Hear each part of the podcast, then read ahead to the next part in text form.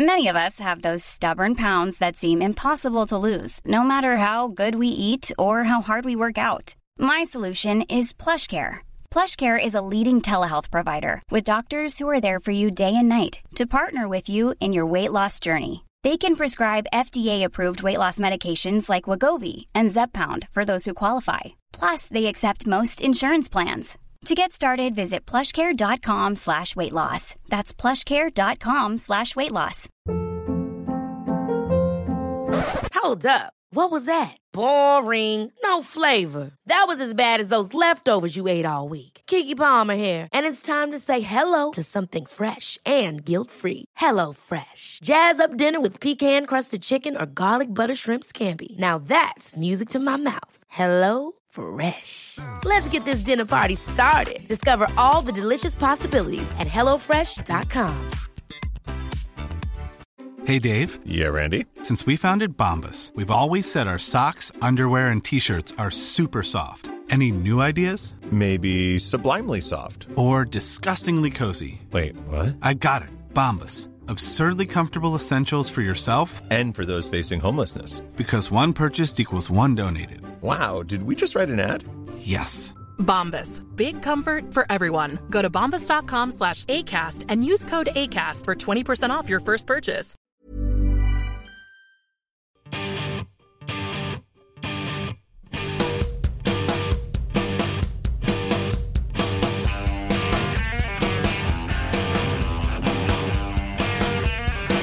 You're on Team Human, where we challenge the operating systems driving our society, reveal the embedded codes, and share strategies for sustainable living, economic justice, and preservation of the quirky nooks and crannies that make people so much more than mere programs.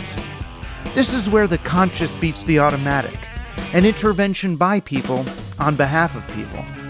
Playing for Team Human today, the founder of move on dot org, author of The Filter Bubble, and now founder of Upworthy dot com, Eli Pariser. I think the opportunity would be that cultural realities feel as real as the ground under people's feet, and the danger would be that cultural realities feel as real as the ground under people's feet. Eli's trying to use media to make what's important popular rather than the other way around. It's time to intervene on behalf of people. I'm Douglas Rushkoff, and you're on Team Human. Lots of exciting things happening for us all on Team Human. We are initiating our Third Thursdays program, although we might only do one on a Third Thursday. Basically, it's Team Human Live, where we invite our guest and a studio audience to Uh, witness a live Team Human conversation and take part in it, and then we'll air it a week or so later. It's not quite live broadcast, but it's alive, and it's a step in that direction. We're doing one on June twenty-first at the Alchemist's Kitchen in New York City. A uh, way of getting tickets or reservations to come should be on the team human dot f m website.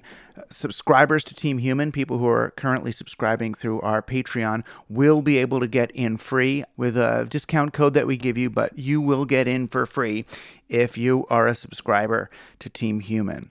And we're really excited. We're going to have Mark Filippi as our guest. He's the guy that was really responsible for the section in my book, Present Shock, about the way that time really isn't generic, how we have different uh, attitudes, approaches, ways of understanding the world, depending on what part of a lunar cycle we happen to be in. And it's not really as controversial as astrology. It's pretty simple and scientific that during different weeks of the moon cycle, we're dominated by different neurotransmitters.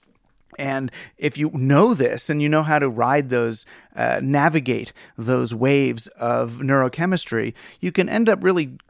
Uh, I don't want to say being more productive, although for me, I'm always into productivity. Yes, I get more done, but you can also live in greater harmony with what's going on around you. I found it's it's super useful, and it's just a, a teeny peek at what it means to understand really all of reality that way, as cyclical and as something that you can either kind of work with and learn how to navigate or pretend it isn't there and just live in a kind of a purely old school, mechanistic, generic uh, understanding of, of the world and time and space, um, which is uh, not just less productive, but it's a whole lot less fun. And it uh, ends up thwarting a lot of your uh, more intuitive mechanisms. So I'm really looking forward to this uh, conversation, a, a no-holds-barred conversation with Doctor Mark Filippi. Uh, this week, I don't know, I guess it's hitting everybody on different weeks, but this week in our town, everybody is playing this Yanni Laurel uh, tape. And there's this sound, and people don't know whether it says Yanni or Laurel. And when you listen to it, you're supposed to then go, oh, I hear Yanni, or oh, I hear Laurel. Laurel. Laurel. Laurel. Laurel. And I'm hearing a lot of people say that this thing, the fact that you can hear either Yanni or Laurel in this tape, uh, they're using it to argue for kind of a false equivalence between everything. So the idea is, well, if you can hear Yanni or Laurel when you listen to this sound, then when you watch a Donald Trump speech, you know, half of you are going to hear, oh, this guy is great and saving America, and the other half are going to hear, oh, he's a liar and he's terrible, and whichever you are, it doesn't matter, um, because, well, half are going to think this and half are going to think that, and that's just the way it is. As if everything is up for interpretation. It's some, you know, it's a postmodern uh, moral equivalence or something, that everything is just how you hear it. And it's not. You know, there's things that are actually happening here. It's not just how you see it. Is that an apple tree or a pear tree? Well, I see apple tree. I see pear tree. That doesn't mean it's a pear tree. It's still one or the other. It's still one of them, unless it's some weird hybrid. There still is an objective reality of atoms and molecules and stuff going on. You can't just say, oh, you know, when I see... um Uh, when I see, you know, white privilege or black repression, you might see white repression and black privilege, and that's just the way we see things. Isn't that all fine? No, it's not all fine. It's, it's not. There's an actual objective world. There are people who are repressed, and you might feel oppressed, but it's not the same thing.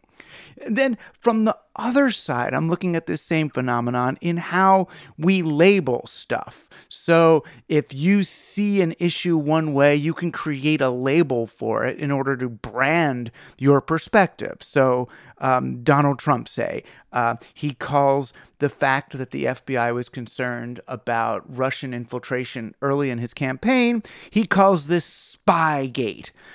Because if the F B I was investigating whether Russians were trying to infiltrate his campaign, even for his own benefit, now he sees that as Spygate.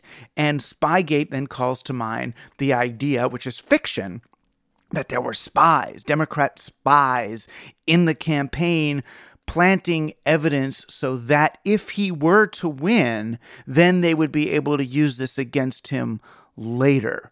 I guess as opposed to planting evidence to prevent him from winning, which seems like it would have been more clever, but that doesn't go with the logic, because the logic has to be retrofitted now to the way they see it and have named it Spygate or Witch Hunt. And it's interesting, he was speaking with a journalist, and he, uh, you know, plainly admitted that he comes up with these terms like Spygate or witch hunt and all in order to discredit the news media. So when they say bad things about him or things that he doesn't like, um, they're less likely to be believed. But the question it all raises is, if one side is really good at, or seems to be good at, coming up with names for things, whether it's, uh, you know, Crooked Hillary or Spygate or Witch Hunt, should the other side then come up with truthful equivalents, or their side's equivalent, a label to counteract the other label? It's it's uh, this is the logic of a linguist named George Lakoff, who was talking about this, gosh, you know, four election cycles ago, when he was very concerned Um, and you can you can find his books. It's Lakoff, L A K O F F. People have been asking for me to spell the names of the people I refer to so they can follow these trailheads. Um, he's a linguist who says that the Democrats should be using uh, framing as much as the Republicans if they want to try uh, to win. Uh, so those who are trying to make real sense of things, should they resort to those labels? I'm not sure. So they hear Spygate, and they know that's not true. It's something that's made up. So then should they come out and say, oh, this is Liegate, and keep saying Liegate, Liegate, Liegate, whenever someone wants to talk about Spygate? Say, oh, Liegate. And even if people don't know what Liegate is, they'll hear, oh, someone's lying, there's a Liegate. Or do they do that? You know, do they just say Trump liar, Trump liar, Trump liar whenever they're talking about the president? I don't know. I don't know if those of us trying to help ourselves and other people make true sense of things should resort to these propagandistic labels as a way of fighting for one uh, one side or even the side of truth. There's a such an extreme black and white to the way this rhetoric is being used today that I'm loath to get involved with it. There's this sense, and I've heard a lot of even famous people like uh, um, Kanye and his crowd, they're talking about how they've taken the red pill, and now they see that everything is part of this one grand conspiracy. And on the one hand, in one strange way, it's true. The conspiracy they're talking about, even though they can't name it this, is neoliberalism, is the way that capitalism has infiltrated everything. Everything has become a market. Everything has metrics. And there's this uh, a global structural bias towards participation in neoliberalism and the extraction of value from real people and places. But it's a much more systemic conspiracy than people whispering to each other. George Soros is not calling Hillary Clinton at night and saying, oh, let's do this or let's do that. If anything, it's actually the very white establishment capitalism that Trump's side believes that they're retrieving. So we could play word games, but I don't think our job is to go there. I feel like if we go into the space of word games, then we lose. The oversimplified side always wins in a word game war. It's the same way that, you know, a big agra corn syrup product can appeal more quickly to the reptile brain that wants sweets than some systemic sense of organically grown, sustainably made, organismically healthy food.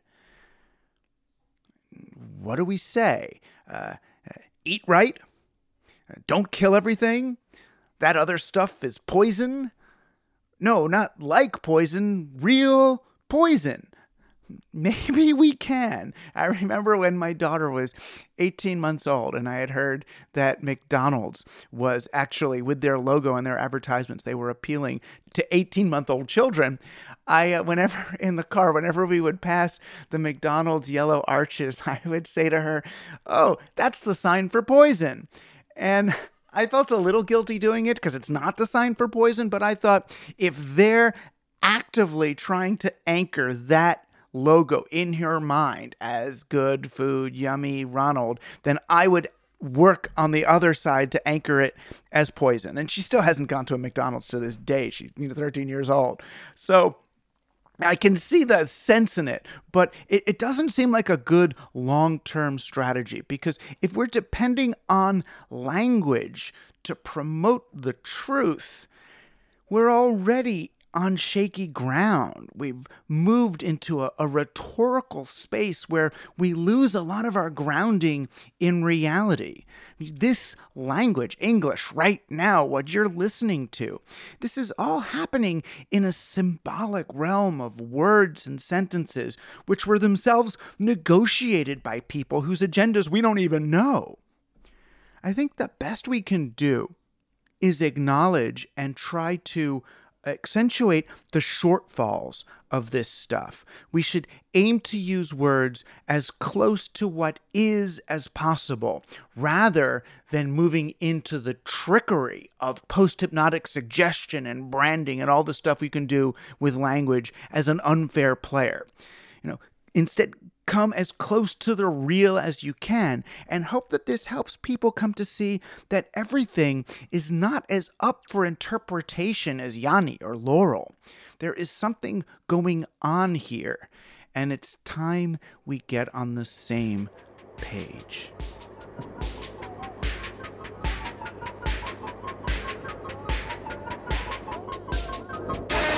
Our guest today, Eli Pariser, has been dedicated to helping people see reality for what it is and get out of what he termed the filter bubble. Uh, years ago, in twenty eleven, he saw what was going to happen with this last election cycle if we were going to let our algorithms draw us further and further into our own uh, separate reality tunnels. And I'm honored to have him here with us today.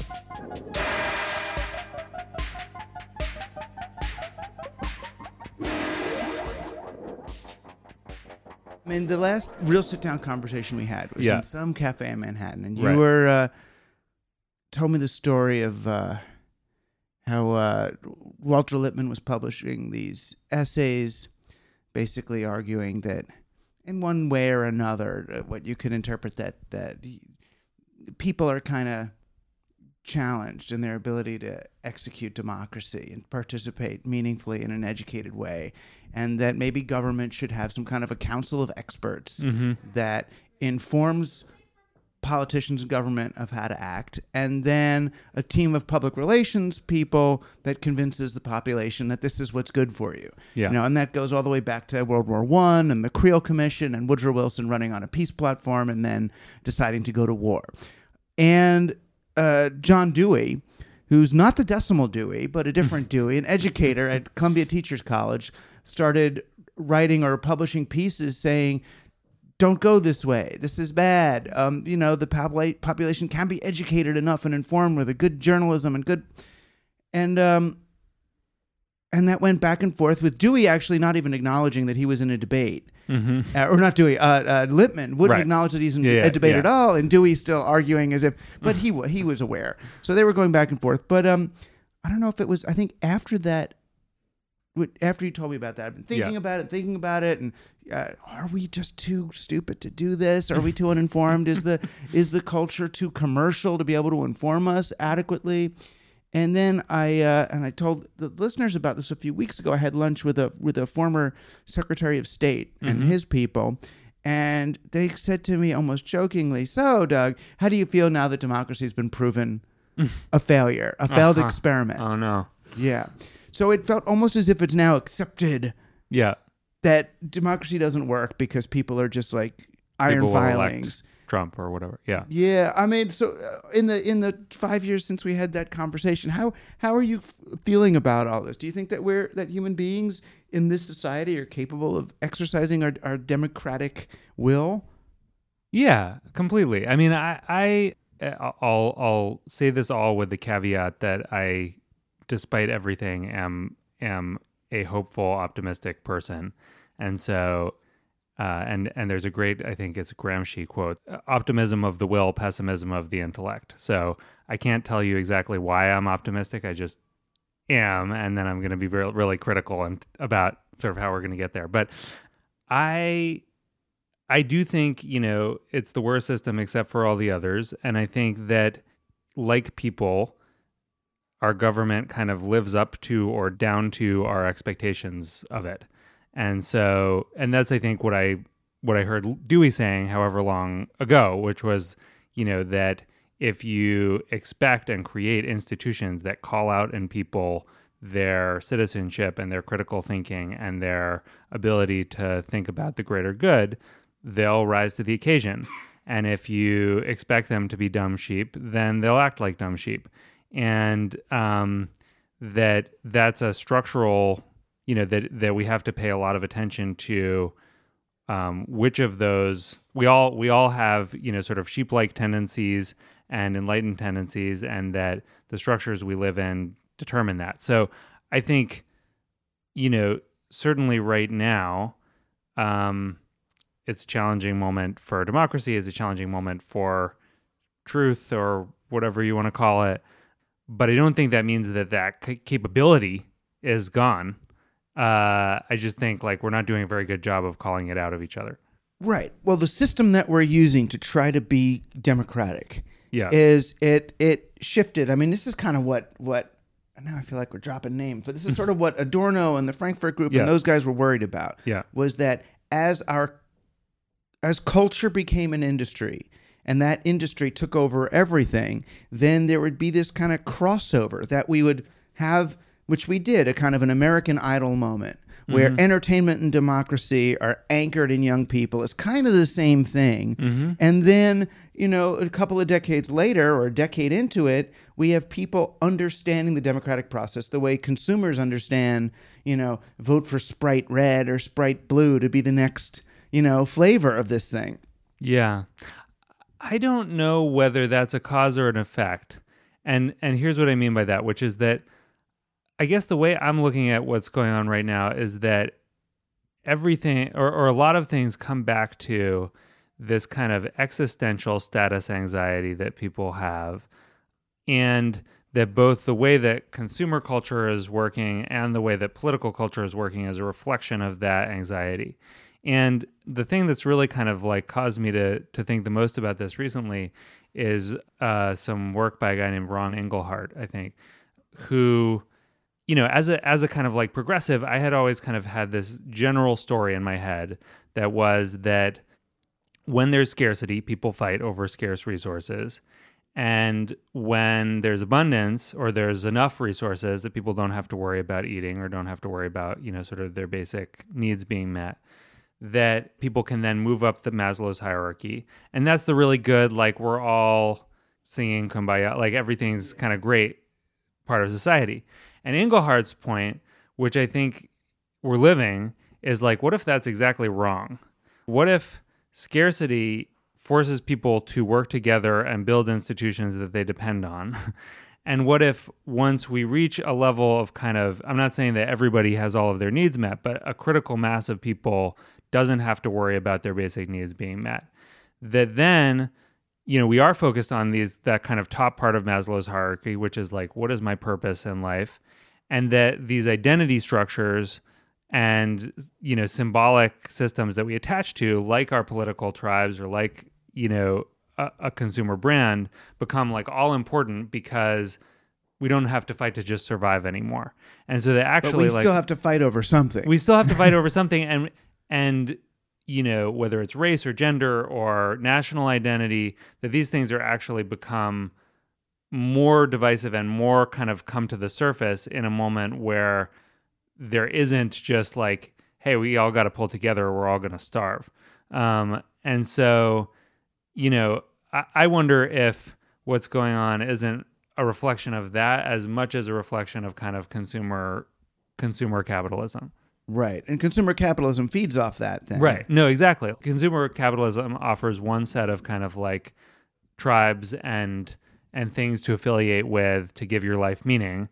And politics offers this other kind of set, but it's this very thin, it's a different relationship to politics, which is like, the transaction with a political party is it's giving me a sense of identity and a sense of being part of something bigger than myself, but it's not necessarily like in that citizen sense that I'm relating to it. It's not like I'm relating to it to make something good happen in no, my country. It's a more of an abstract, you know, it's, it's not even ideology, but it's like watching the soap opera of politics. Who do I want to go to jail? Hillary yeah. or Trump? Yeah, right. You know, and as if really either is going to make a difference to you. It doesn't put food on the table or yeah. or, or, or or water in the topsoil. It yeah. doesn't do anything.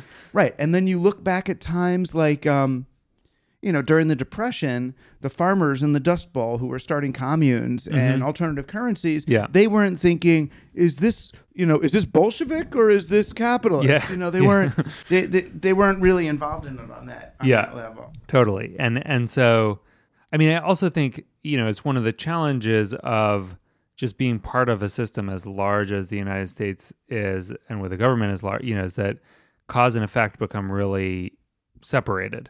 And so, you know, I always sort of think about like holding a political opinion in terms of like R O I to the person who holds it, where, you know, there's kind of like a value to being right and a value to what it signifies. So if if my if, if I think that my opinion really doesn't matter on climate change, then there's very little value to being right. And there might be some value to what it signifies to not believe in climate change. Um, if I felt like it's actually my call, you know, whether we do something about climate change or or or not, then that's reversed. And I think a lot of people are just feeling so alienated, so like disconnected from any sense that they really would have power, that that kind of like what it signifies to hold opinions matters more than whether they're right or not. Well, in the, in the climate change argument, the signifiers for not believing in it seem to really outweigh the ones for believing in it. Yeah. And there's a lot of the people I know who believe in it, believe it in, in it so much that there's nothing they could do anyway. We're all going to die. It's just whether it happens in two hundred right. years or one hundred seventy-six yeah. years or whatever. Whereas people who don't believe in it believe that, well, we can take money away from Al Gore's venture capital fund and spend it on good red state things like coal yeah. today. Yeah. And I'll have food on my table if we stop this climate change. You know, so right. there's a more immediate bounty, you know, mm-hmm. for the people who don't believe in it than than those who do. Right. It reminds me of, I was at a retreat once with like a pretty impressive guy who was a, a leader of a of a big national organization. And we were out at night looking up. It was like out in the country that we were looking up at the stars and the moon. And he said like, uh, just like, you know, quietly like, isn't it so amazing that the sun's light travels all the way to all of those stars and bounces back to us? And I said, what? And he said, yeah, you know, like they're all reflecting the sun's light. Wow. And I, I said... And I would think, just in case, you know, yeah. and it's fine, most listeners understand stars generate their own light. They're like on fire. Well, this is yeah. what I... and they're like, and we see them. They're little light bulbs in the sky of, of helium or whatever gets blown up. Right. The moon doesn't have its own source of light. Correct, yes. And the planets, I guess, get bounced. Yeah. But the stars are fire. Yeah. Yeah, okay. Um, just... So, setting the record you could get straight. Into Jupiter emits a little bit of heat, but whatever. Um... But the, it's still mostly, we're seeing still, reflection. No, yeah. Uh, okay. So um, anyway, so I so so I said like, no, actually, those are all um, you know, those are all stars. Th- yeah. Those are all like like the sun, but really far away. And and he's an adult. This guy. He's, he's an yeah. adult, yeah. super learned guy, uh, not like necessarily like a name brand person that you would know, but like yeah. impressive individual. And um and there was a little pause, and he he said. Oh, okay. Like basically, you know, sort of didn't didn't argue about it, but it was just and and it, it was such a it was memorable to me because like on the one hand, like what I had said literally changed his model of what the universe was, right? Like yeah. like like on a cosmic scale, you know, it, it reshaped what the the whole thing looked like. And on the other hand, like it reminded me like there's so many things that just have no rel- like he was never going to have any consequences for believing that stars were like planets and reflecting the sun's light. Like there was no meaningful impact in it. He was never going to pilot an interstellar spacecraft or whatever, or or navigate yeah. by the stars or whatever you would need to know that to do. So my point is, I think we can forget that a lot of people's relationship to both kind of facts and to um, democratic opinions is kind of like that. Like it feels very far away. It just doesn't really super matter whether it's right or not. And I think that's one of the things that if you do believe in democracy, and I really do, like you have to change that relationship so that it feels like it matters to be right. Right. And not just like, well, being right is not a matter of opinion. Right. That or, there's a thing, that there's some reality here. Yeah, yeah, yeah.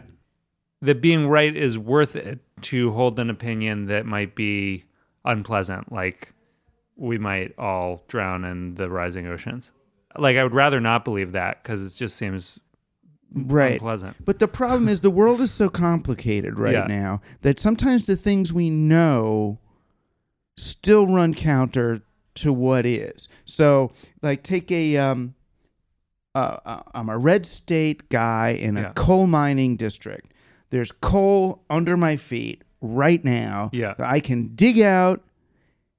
It's going to hurt a little, but I could dig it out, make some money, feed my family. Yeah. And what you're telling me is that I'm supposed to now make solar panels yeah. and get trained by Hillary Clinton's mob squad mm-hmm. to get trained to do this thing. Yeah. To to to be part of some company, you're you're disconnecting me from the real world value that I know to do this fantasy yeah. thing.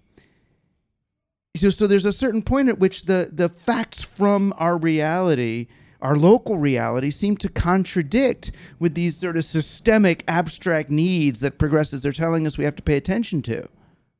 Yeah, I mean, I think that's that's the challenge. I think the opportunity would be that cultural realities are feel as real as, you know, the ground under people's feet, and the danger would be that cultural realities feel as yeah. real as the ground under people's feet. And so, on the one hand, I think we we are moving into a moment where people can get excited about these big abstract projects in a way that, you know, one hundred years ago would have been really hard.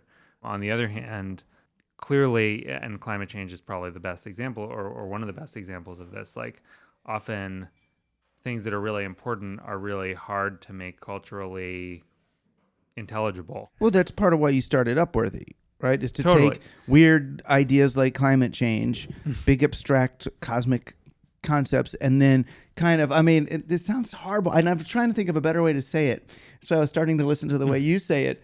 Sort of package them in media content that is more thrilling to people or engaging. Yeah, I mean, I or think, makes more sense. Well, we were trying to do two things. One is, and you say were? I mean, are. Like, yeah. Yeah. yeah, yeah. yeah I, I mean, I was scared. saying when we started it, we were. Okay. Uh, and now we are. But but your original the, intent, the, I guess, the you know, idea was, um, you know, number one, a lot of A lot of news almost feels like you're punished for consuming it. Like you, like psychologically, you right. know, that, you read about that, climate change and then I feel hopeless. Great. Yeah, now right. play with your kid. It's not a, it's not a benefit. And in fact, and that doesn't create a habit of mind of wanting to return to those topics. No, I've been emotionally like, punished. Yeah, for, exactly. It's like going to the shrink or something, you know, right. who wants to know? yeah. Um, depends on your relationship yeah. with your shrink. But yeah. uh, so so part of what we were trying to think about was how do we tell these stories in a way that it's not like it's all good and Pollyannish and, you know, solved, but just they give some sense of hope and human agency. Like that that climate change right. is an issue that we can solve. We have all of the materials on the table to solve this problem. And right. um, stop eating meat. Or something like that. Well, not, not, I mean, even just clean energy. I mean, th- there's a wealth of reasons that um, if we just get oil and coal out of the way, that clean energy doesn't even need to be, you know, it's not like we need to prop it up in order for it to like flourish across the globe. It's happening. So that's a very different kind of way into this topic than, um, you know, we're all going to die unless we do something sort of drastic and very painful seeming. Um, so that's so that's one piece.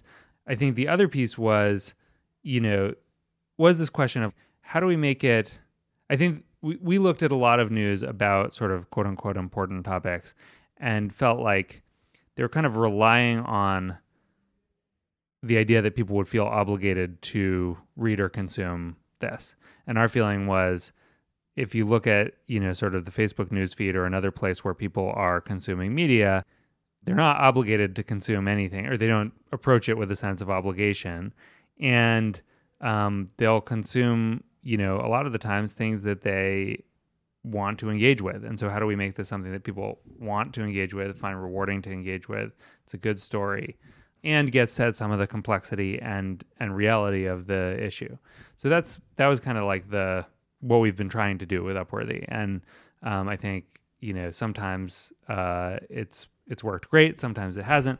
But uh, I mean, and I guess the original premise was because you came up with a filter bubble before Upworthy yeah. was if we are in a filter bubble and I'm only going to be seeing drudge stories about uh, how there's no such thing as climate change, how do we penetrate that filter bubble with some information that person might not normally be receptive to? That was part of it. And and then the other piece was, I mean, in the filter bubble, I was kind of concerned about two things. One was um, polarization and people kind of losing sight of of the other tribe or the other the other side um, and not even really knowing it was there, and how social media could exacerbate that. But the other one was just the sort of sense that, to the, back to the point about commercialization, that if if entertainment content gets to compete equally with news content without any, you know, sort of um, editor saying like, we're going to put, you know, the front page of the New York Times isn't going to be the style section, right. but it's going to be like the there was most a important whole, news of the day. There was a whole section that stayed black and white, much longer than the other sections in uh-huh. the front of the New York Times. Yeah, right. About like government, world sort of stuff. yeah. Then the next section might have like Food Thursday or totally. whatever. Yeah, yeah, yeah. And so if that wasn't part of how, you know, these news feeds were going to work, then how do we actually just sort of make sure that that whole public sphere of conversation doesn't slip out of view or doesn't like, you know, and so right. that was, that was the other kind of question or concern that we were starting this thinking about.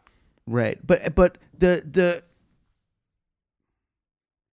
the impasse for me though, is once you're trying to make news compete with this other stuff, you kind of lost to begin with, right? You're because now you're competing on sort of sensationalist metrics and entertainment value, and it's like that was a different thing. It's like you go watch, you know, Star Wars or MASH or some, you know, your T V shows, and Rhoda yeah. is one world, and then Dan Rather and Walter Cronkite yep. are another. They're, that these are these are just because they're coming through the same tube doesn't make them at all equivalent. They're different functions. Yeah. Well, I mean, I think that's that's a fair concern. And I think, you know, I mean, it speaks to the shift in these in the communication channels, because, you know, if you go back to nineteen seventy, you know, at six p.m., if you wanted to consume, you know, Uh, a, a soap opera or or a sports show or whatever, like, too bad, the news was on. That was all that was on. Right. And uh, you know, that's that was just the way that it worked, and so everyone got some slice of that, whether you wanted it or well, not. Well, it was their license. And they didn't do it to make money. To, right. to get an F C C license, you had to have so many hours sure. of news, so you did the news as this social obligation. And then the, your your television brand, part of its merit was its ability to do news in a responsible way. Yeah. So you shift all of a sudden to a world where there's an infinite amount of choice. I mean, this is even holding aside like an algorithm like the Facebook news feed. Should news have to compete with entertainment right. content? Which, I, I mean, I actually think... you know, when you think in a sort of like Dewey-ish way about sort of what kinds of institutions, what what what do we what do we need our institutions to be like in order to um, have a working democracy? Right. You know, then I think both you do need institutions that get people curious and excited about about news and about the political world. Like, I think, you know, it, it feels technical and opaque to a lot of people, and you really can't understate the number of people who consume news frequently. Like, it's a tiny, tiny percentage of the population that really like consumes a lot of news. Is that really true? Because, I mean, maybe it was it different now than it was? Is that like one of these Pew things that it's yeah. a declining line? Well, when I was a kid, it seemed like everyone was sitting out on their front stoops reading the paper, even if well, it was the Post. Yeah, people. I mean, people will see something drift by on Facebook or on Twitter, but the number of people who really like read a hard news article or listen to the nightly news yeah. is just declining and declining. And at the same time that there's like more news and higher quality news available to more people a lot of the time, not not at a local level, but at a national level than ever before. So, you know, sort of, I, I've always thought this was just like one of the fundamental fallacies about the internet, which was that the availability of something meant that more people would take advantage of it. It's like we we all, Americans are much more able to consume foreign news, for example, than we've ever been. You can read any country's newspaper, right. you know, in a second, but people are actually less informed in general about foreign news than they were in nineteen ninety-five. Um, mm. And so, you know, just because it's there doesn't mean that people see it. Right. And there's also something repetitive about it. But it gets interesting. I mean, it's like anything, you know, it, it's, it gets interesting the more familiar you are with it and with the context. And so it, it, everything looks kind of boring and opaque from the outside. You know, you, you, you see someone on the street and you kind of make a couple snap judgments about them. And then when you really kind of start to know about their lives and the characters in their lives, like it's much more interesting usually. And there's something right. really weird going on or dramatic or whatever, but you have to kind of like get through that initial veneer. And I think the news institutions we have now and the platforms aren't very good at that, or aren't like doing that, especially.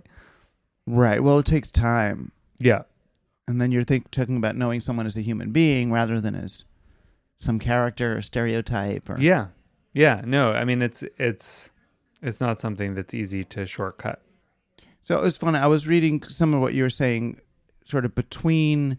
Uh, well, I guess really people asking you about Filter Bubble after this election. Yeah. And one of the things that was funny, the piece that you said you hadn't taken into account was the only piece I had taken into account. In other words, I didn't I didn't think of the filter bubble as such, but I was concerned since the nineties yeah. about the feedback loop between what websites are feeding people and what they click on. Right. That you end up with this, it was sort of reading one-to-one marketing that made yeah. me think about it. That, yeah, oh yeah. my gosh, they're going to just keep sending... It's gonna it's gonna totally. go back and forth, and it's gonna speed up. Yeah. You know, so instead of just over a period of twenty years, me getting catalogs more geared to my, you know, consumer yeah. purchases on, you know, in the in the junk mail, now it's every day the emails and websites are gonna reconfigure based yeah. on what I did last time and, and send me down a reality tunnel. Yeah. You know, it was sort of Robert Anton Wilson's consciousness narrowing. Yeah. Um But then you, you said that the part the part that sort of took you by, well, not surprise really, but the, the part that you had underestimated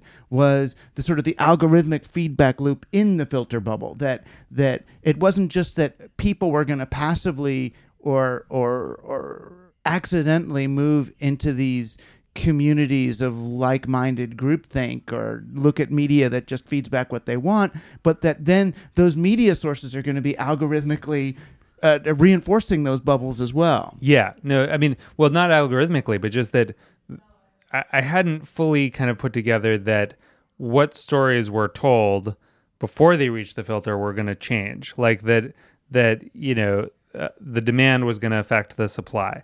And so um, mm. that, that when people realized like, oh, I can kind of um, light the whole uh, right-wing echo chamber on fire, or Um, you know, the the vaxxer community or whatever it is, you know, that that then there were going to be people who would say, okay, well, let's do a lot more of that because that really seems to be working. It's getting huge uptake, and it's and I think that that's especially true on the right because the structure of the network is actually different. So when you look on Facebook at who's talking to and sharing with whom, you know, sort of liberals, folks in the center, it's all kind of one big cross-conversational group.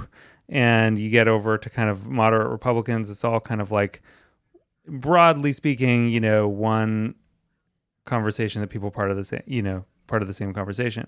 Then you have this almost like completely, it's not just an epistemically closed network sort of from a media standpoint or from a truth standpoint, it's almost literally like a closed network in the sense that um, th- there are a group of people on the right who just really are not friends with, connected to people on the center or on the left. And so I think part of what happened in this election was that a whole bunch of entrepreneurs, for a whole bunch of different reasons, whether it's, you know, Steve Bannon or it's some Macedonian teenager, realized like that is a very powerful dynamic to to build something for. You know, um, real, a self-reinforcing high-velocity network. Yeah, and and that um, you could build something very quickly that both was profitable and was culturally relevant in a way that we hadn't really seen before. And so I guess the piece, I just hadn't really sort of played out for myself how the whole media landscape was going to reconfigure itself around what these algorithms were um, pushing through to particular groups of people. Right. Because then everyone ends up talking about those, those stories. Yeah. I mean, so even if the left was disconnected on a network level, they're still retweeting. Yeah. What's happening over there. Right. And, and, but I do think, I mean, I think there was a filter bubble for the left as well, which was that, I mean, a lot of the right-wing media actually was not, was not digital. It was Fox. It was talk, talk radio. Right. There was a whole, you know, sort well, of that's spectrum. Been going on for twenty, they've been building that for twenty, thirty totally. Years, right, yeah. Since Carter. Yeah. And so, and on the left, actually, you know, you have the kind of like hyper Twitter users and hyper Facebook users are mostly, you know, sort of younger, more likely to be urban, more likely to be female. All of these things, you know, tend to, to put you on the left. And so I do think, you know, it was easy to imagine that Trump was not as appealing as he was to that group of people because right. They were all kind of like posting to each other articles about how heinous the Access Hollywood tape was, which it was, but there wasn't anyone who was sort of like, I don't give a about that, actually. You know, in, in their network. Right. I mean, you know what I mean? So the election kind of came as a shock, I think partly because of those dynamics. Right. And, you know, and I used to get in trouble on this show for it, but uh, I would spend my monologues trying to explain how Trump feels about something uh-huh. or what he actually means. Yeah. And uh-huh. from his perspective, you know, yeah, in, uh-huh. in a non-patronizing way. Right. You know, like I just did before about the coal miner who's yeah. on his land and yeah. why do I have to go right. do this? You know, and people get so mad as if, you know, you're even giving the time of day. You right. even, you know, but you have to. I mean, if thirty percent of the country is, is in a particular story, you can just call them crazy X-Files programmed. Totally. No, and I think that's the really, that's a very challenging, a challenging but necessary piece of the equation right now is how to figure out, like, I think it is the case that there's a group of people on the right who have a different relationship to not just media, but like truth finding than people on the left do. You know, that, that it's a relationship where, for example, you know, the idea, I think, I think people on the left, like, like me, tend to assume that impartiality and hearing from a bunch of different voices is sort of an intrinsically good yeah. way to find what's true. And I think there's a group of people, you know, if you look at the polling, who just don't believe that so much. Like they don't, they don't see that as an inherent virtue, and they feel more like there is a clear black and white moral truth in the in the world, and gravitate to media sources that reinforce that sense. And that, and so how you, I often find that kind of some of the solutions to this problem look to me a lot like, I mean, the classic example is like fact checking, right. where, you know, there were all these kind of fact checking sites that popped up after the election, and someone did an analysis of like, okay, well, who's the audience for the kind of like most clearly factually false fake news, and then who's the audience for the fact checking? And it was like a complete mismatch. Like the people who want to read fact checking websites are highly educated, urban, you know, liberals. Right. And the group that was most susceptible to the like false fake news tended to be kind of conservative, non-college educated folks on the right. And so if you don't, if you're not able to kind of have empathy, not just kind of an emotional empathy, but like a philosophical empathy of like, what if I, what if I actually believed something different about where truth came from? Mm-hmm. Then it's very hard to actually like kind of solve the the problem. Right. Well, for us, I mean, you know, truth seems to come sort of more from science and observation and, you know, sociology and people out in the world looking at stuff. Now, without even being disparaging about it, if if if thirty percent or so of Americans believe that the end of times is coming in their lifetime. Yeah. And that Messiah is coming back and they're going to see it. And if Pence, even, the vice president of our country, in case people yeah. don't know, if he not only believes that, but, but believes that part of his role is to bring on this apocalypse, you know, to bring on the the that moment, then the truth, the facts on the ground are immaterial to the facts we can create through our belief systems and actions. In other words, if they if they really believe that they're creating reality, I mean, yeah. what the most psychedelic progressives of the early, you know, cyber era believed yeah. too, right? Yeah. Um, you know, the thinking makes it so. They're buying. They, they they're reading The Secret along with you know. Yeah. Or, along with the the New Testament. Then there's no amount of fact-checking or reality testing that matters. Okay, fine, reality testing is good for you Marxist people who are stuck in history in the past and want to limit the human species to its current, you know, yeah. B S state. Yeah. So I think, I mean, again, going back to, like, the Ron Inglehart stuff, because I think that's part of the way out. Like, I think the need to hold these opinions so strongly is a psychological one. From all sides, that, you mean? Yeah, that comes from not having other areas where we find a sense of identity, purpose, and belonging. And so right. everyone's kind of lonely and... Yeah, the ones that like, we used to have don't work. It's yeah. like, uh, you know, no dad in his house is Archie Bunker anymore. Yeah, He's right. struggling to, who's in charge? What am I doing? I got to make all the money, but I got to be equal partner. And yeah. uh, they're all confused. Yeah. You know, kids are confused. Am I supposed to be the kid or the grown-up? And am I a Florida teenager, you know, protesting gun control? Yeah. Or am I a stoner? And yeah. We're, we're all lost that way. Yeah. And so I think... If if if there wasn't so much um, staked on these political identities, and people had more of a sense of security in their own kind of status in society coming from less political ones, organizations they belong to or whatever, then because the opinions themselves are rarely that directly meaningful to the people who hold them. In other words, because those opinions are more about saying something than making a decision for everyone, then I think there's actually, you, you open up some space where people can kind of relax and look at, well, what actually is best for everyone.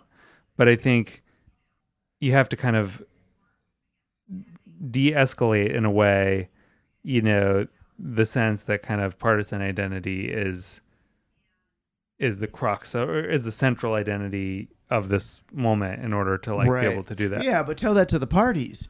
I yeah. mean, I tried that with, um, I got in this conversation with, um, oh, what the heck? She runs this thing called a Center for American Progress. Yeah, Neera Tandon. Yeah, this yeah. big conversation with Neera Tandon about memetics and stuff. Uh-huh. And they were interested in having me do, I don't know what you would call it, negative memetic analysis of uh-huh. Trump. Uh-huh. Because right. the main thing they want to do to get more Democrats elected into office is to uh, up Trump's negatives, yeah. as they put it. Uh-huh. And it seemed so senseless yeah. to me to go, because that's just going further into this insane game. Yeah. You know, and I was saying, well, what if instead of doing that, we took the long view and uh-huh. said, why don't we just do things in red states that get human beings involved in social reciprocity and, you know, mutual aid, yeah. favor banks. Uh, just show them how it works. Don't tell them it's leftist. Don't tell them it's socialism. Just, you know, because it's not. No, that's it's exactly just, right. Yeah. Just do that, and then the candidates who most reflect the values that these people are enacting will become natural favorites in those communities. Mm-hmm. And they were just so, so against that. That's mm-hmm. so long-term. We've got midterms coming up in just two years. The way we're going to get them is by making everybody hate Trump and know, you know, what a philanderer he is. And well, I totally agree with you because yeah. the, you know, I was actually listening to a big, uh, to a C E O of a big company talk about this. And she was saying like, and, and it's been my experience too, that when you're running a company, you're kind of in a in a quiet period or... no one's totally sure where you're headed. That's when all the internal drama like breaks out. Mm-hmm. And as soon as you've got like uh, either, you know, like we're going to go beat our competitor or we've got this amazing moonshot thing that we're going to build, that stuff quiets down and people, you know, get focused on what they're doing together and they work together right. well. And I think like that's true in the country too. There's a real way in which like, what is the project that we're all doing together in America? What's the place that we're going? Like, I feel like certainly liberals don't have a strong answer to that. I don't think Republicans have a coherent one, although they have a clearer answer to it, which is like, let's go back to nineteen fifties white America, you know, but that sense of like, let's just all do something valuable and good together. Let's Let's build, rebuild American infrastructure. Like every city in the country needs to fix some bridges. Let's build some bridges together. And like, I think that would do more to de-escalate and build a sense of kind of like stability, security, purpose than like even just like getting people down to sitting down to talk to each other or whatever. Right. Like, let's just do something. But we decide we want to build a bridge. We end up now in this debate between the sort of Koch brother people who say, okay, the private sector should build these bridges and get to charge fees for people to cross them and all that. Yeah. And the other side says, no, no, it's municipal, you know, we should do municipal bonds to do bridges, but that's going to put your city in more debt. Yeah. And no, but maybe, I mean, uh, uh, y- you know, I think, I don't even think we're there yet. Like, I don't think we have the big project that is the dream that then we can fight about how to execute. Well, the big project's going to be, you know, climate change when it really starts raining, you know, that, poop you, on us. Sure, yeah, that's one. That, that's one. It's just it happens to be a hard one to start with. Clean energy is probably like not a bad way into it, though.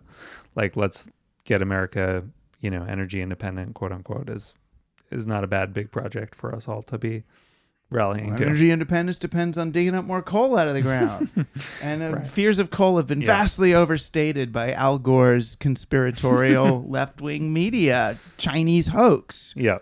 Yeah. Well, t- tell that to China. Um, I know, who's really leading the way. Yeah, I mean, totally. There are our hope. I mean, yeah. if they weren't a dictatorship, I would be, you yeah. know, enjoy them a lot more. Yeah. No, that's, I mean, in in this next couple decades, you know, back to your person, your Secretary of State who said, you know, democracy is a failed democracy experiment. is a failed experiment. Like, that's very much, it's an open question right now.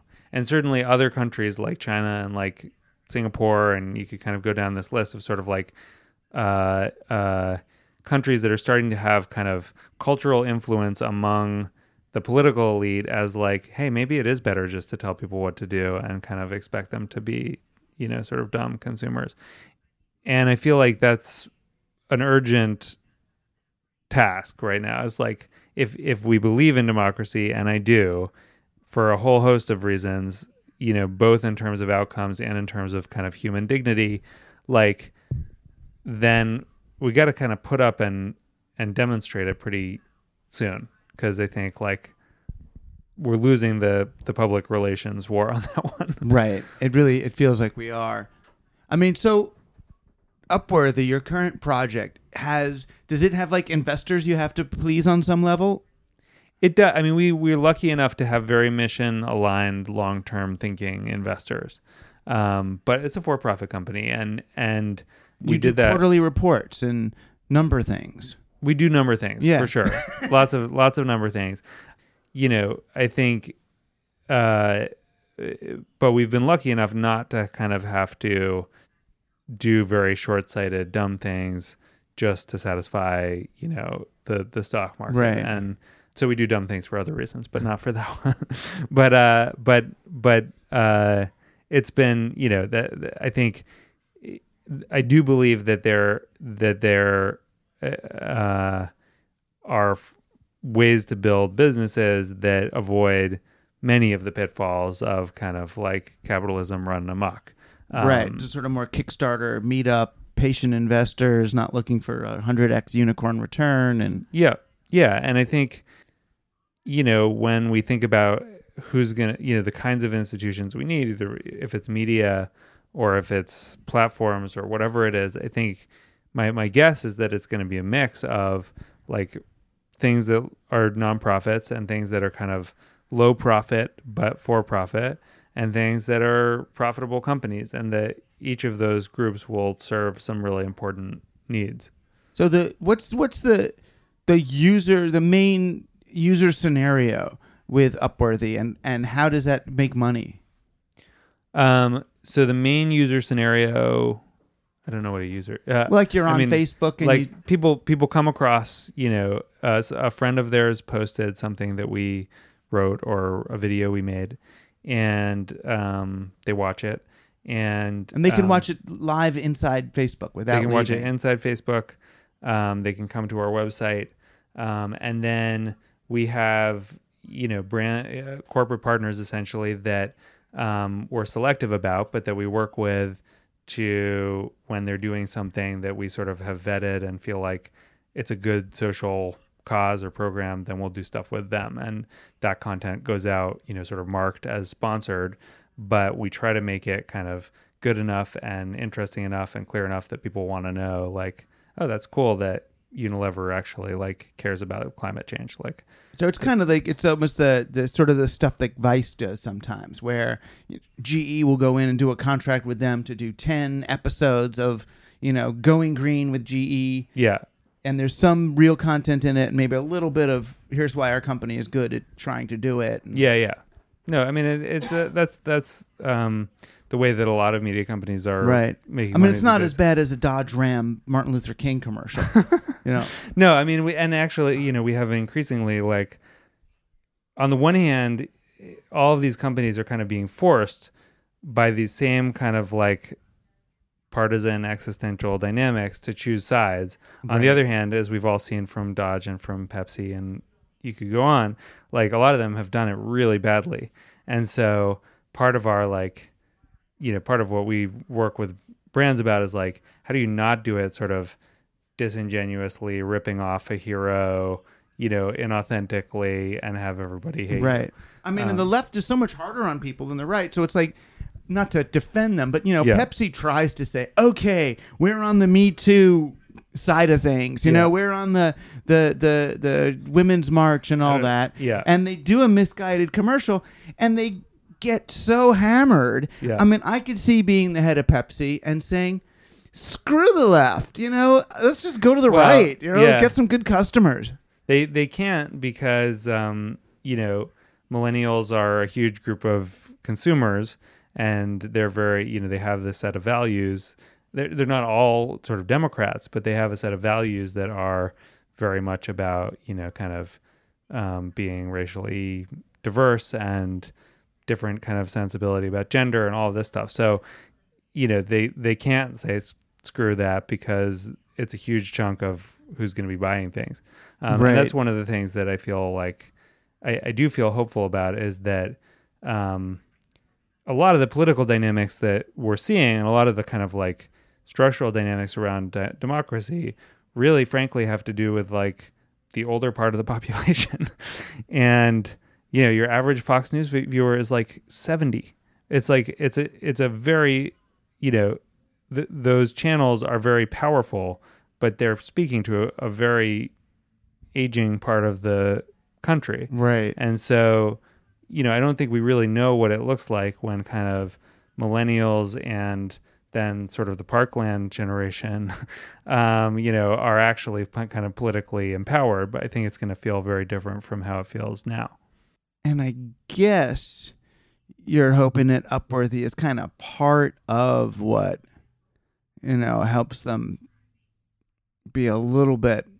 I mean, it's not just for red state people to see blue things. It's also for blue state people to understand red things, right? Yeah, no, I mean, I think our best our best content, and it's it's cool because we actually, our audience is pretty, um, you know, is is a is a pretty big range politically, and we've really tried not to be a sort of strident partisan site. Like we try to be sort like of like the way MoveOn might have been. The, the way MoveOn might have been. Uh, uh, and that was probably a reaction for me. You know, it was sort of like I, I I love a lot of the work that we did at MoveOn, yeah. but there was a piece of it that I felt always uncomfortable about.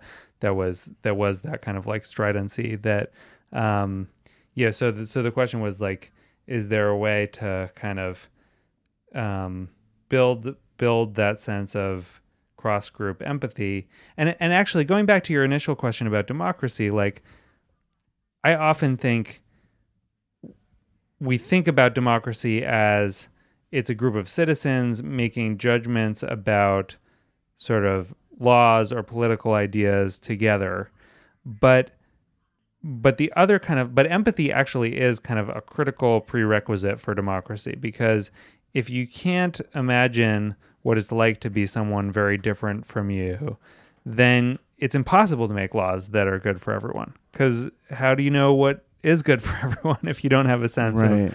And so, you know, I think that emotional piece of kind of cross-group understanding is just as important as the intellectual or rational piece of how do you get people actually dialed into the realities of climate change or whatever it is.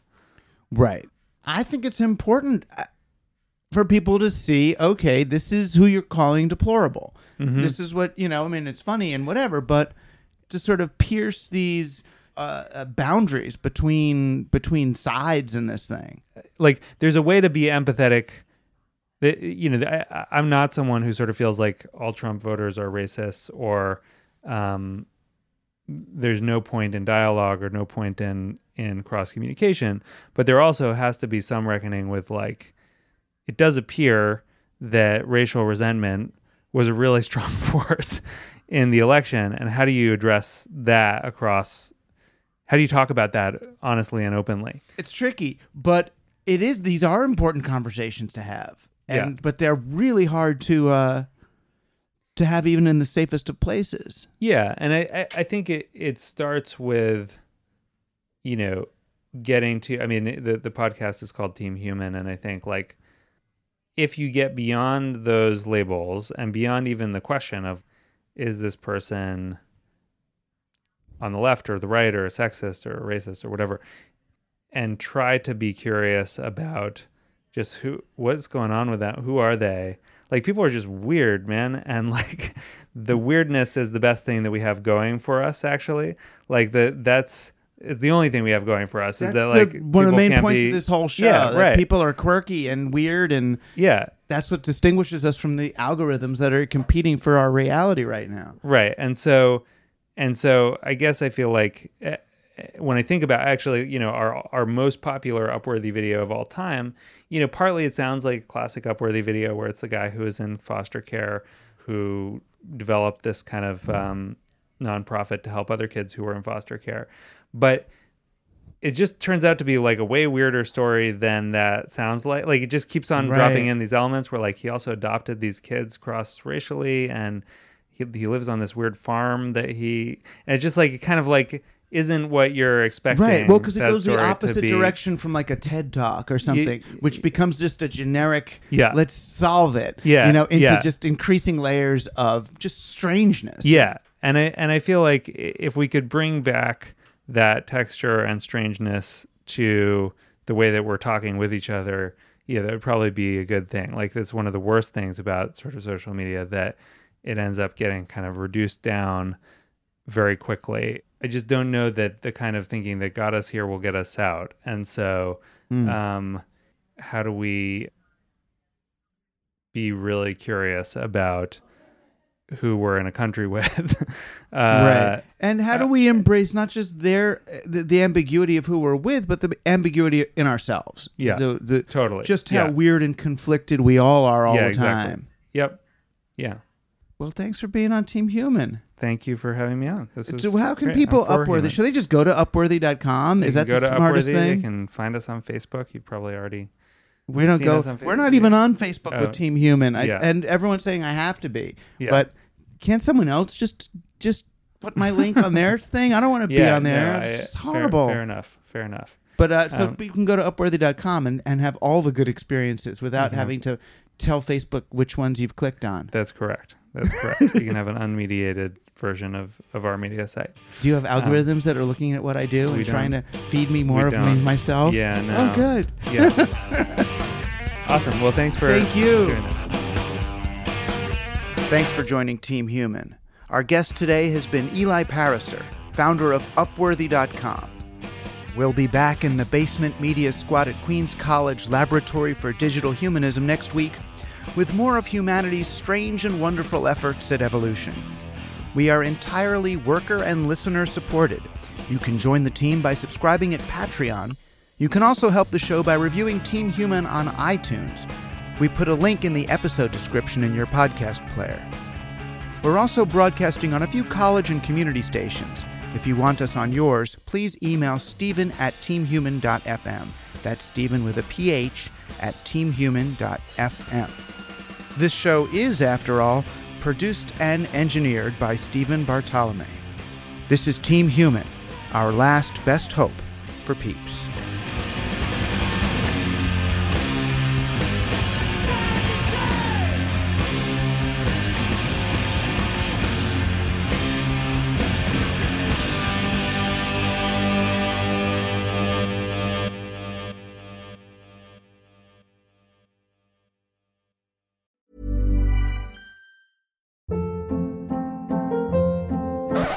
Up. What was that? Boring. No flavor. That was as bad as those leftovers you ate all week. Keke Palmer here, and it's time to say hello to something fresh and guilt-free. HelloFresh. Jazz up dinner with pecan-crusted chicken or garlic butter shrimp scampi. Now that's music to my mouth. HelloFresh. Let's get this dinner party started. Discover all the delicious possibilities at hello fresh dot com. Hi, I'm Daniel, founder of Pretty Litter. Cats and cat owners deserve better than any old-fashioned litter. That's why I teamed up with scientists and veterinarians to create Pretty Litter. Its innovative crystal formula has superior odor control and weighs up to eighty percent less than clay litter. Pretty Litter even monitors health by changing colors to help detect early signs of potential illness. It's the world's smartest kitty litter. Go to pretty litter dot com and use code ACAST for twenty percent off your first order and a free cat toy. Terms and conditions apply. See site for details. When you make decisions for your company, you look for the no-brainers. And if you have a lot of mailing to do, Stamps dot com is the ultimate no-brainer. It streamlines your processes to make your business more efficient, which makes you less busy. Mail checks, invoices, legal documents, and everything you need to keep your business running with Stamps dot com. Seamlessly connect with every major marketplace and shopping cart. Schedule package pickups and see your cheapest and fastest shipping options from different carriers. With rates up to eighty-nine percent off U S P S and U P S rates. And with the Stamps dot com mobile app, you can take care of mailing and shipping wherever you are. Make the same no-brainer decision as over one million other businesses with Stamps dot com. Sign up with code PROGRAM for a four-week trial, plus free postage and a free digital scale. No long-term commitments or contracts. That's stamps dot com. Code PROGRAM.